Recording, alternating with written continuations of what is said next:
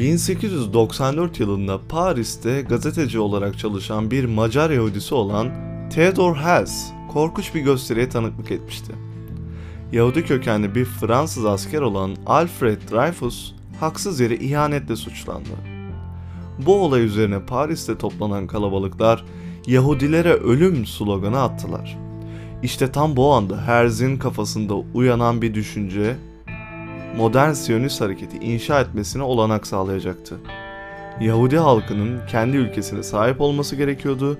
Üstelik alabildiğine acil bir biçimde yerine getirilmesi gereken bir görevdi bu. Dreyfus olayı 19. yüzyılda Yahudilerin Avrupa'da karşı karşıya oldukları antisemitizmin boyutlarını göstermişti.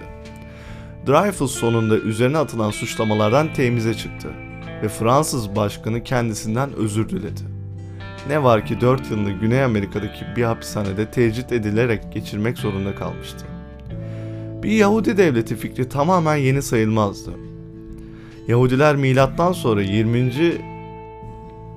20 yılında Kudüs'ü Romalılar tarafından yıkılışından beri geri dönebilmek için dua ediyorlardı.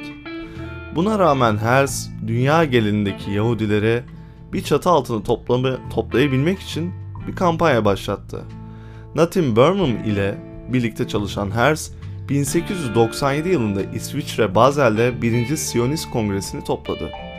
3 gün süren toplantıda Dünya Siyonist Kongresi kuruldu ve Basel programı deklare edildi. Bu program çerçevesinde katılımcılar Filistin'de kamu hukukuna tabi bir Yahudi devleti kurma noktasında hemfikir olmuşlardı.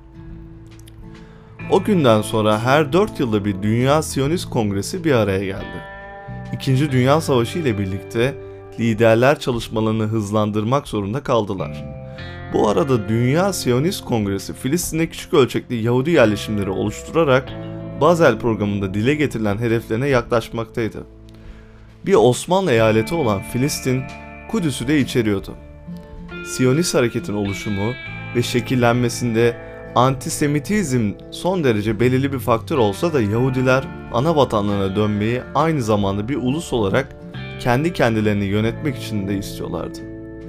Diğerleriyle beraber Hess ve Burnham çabaları sayesinde Yahudi devletinin kuruluşu 14 Mayıs 1948 tarihinde gerçekleşti. İsrail bağımsızlığını ilan etti.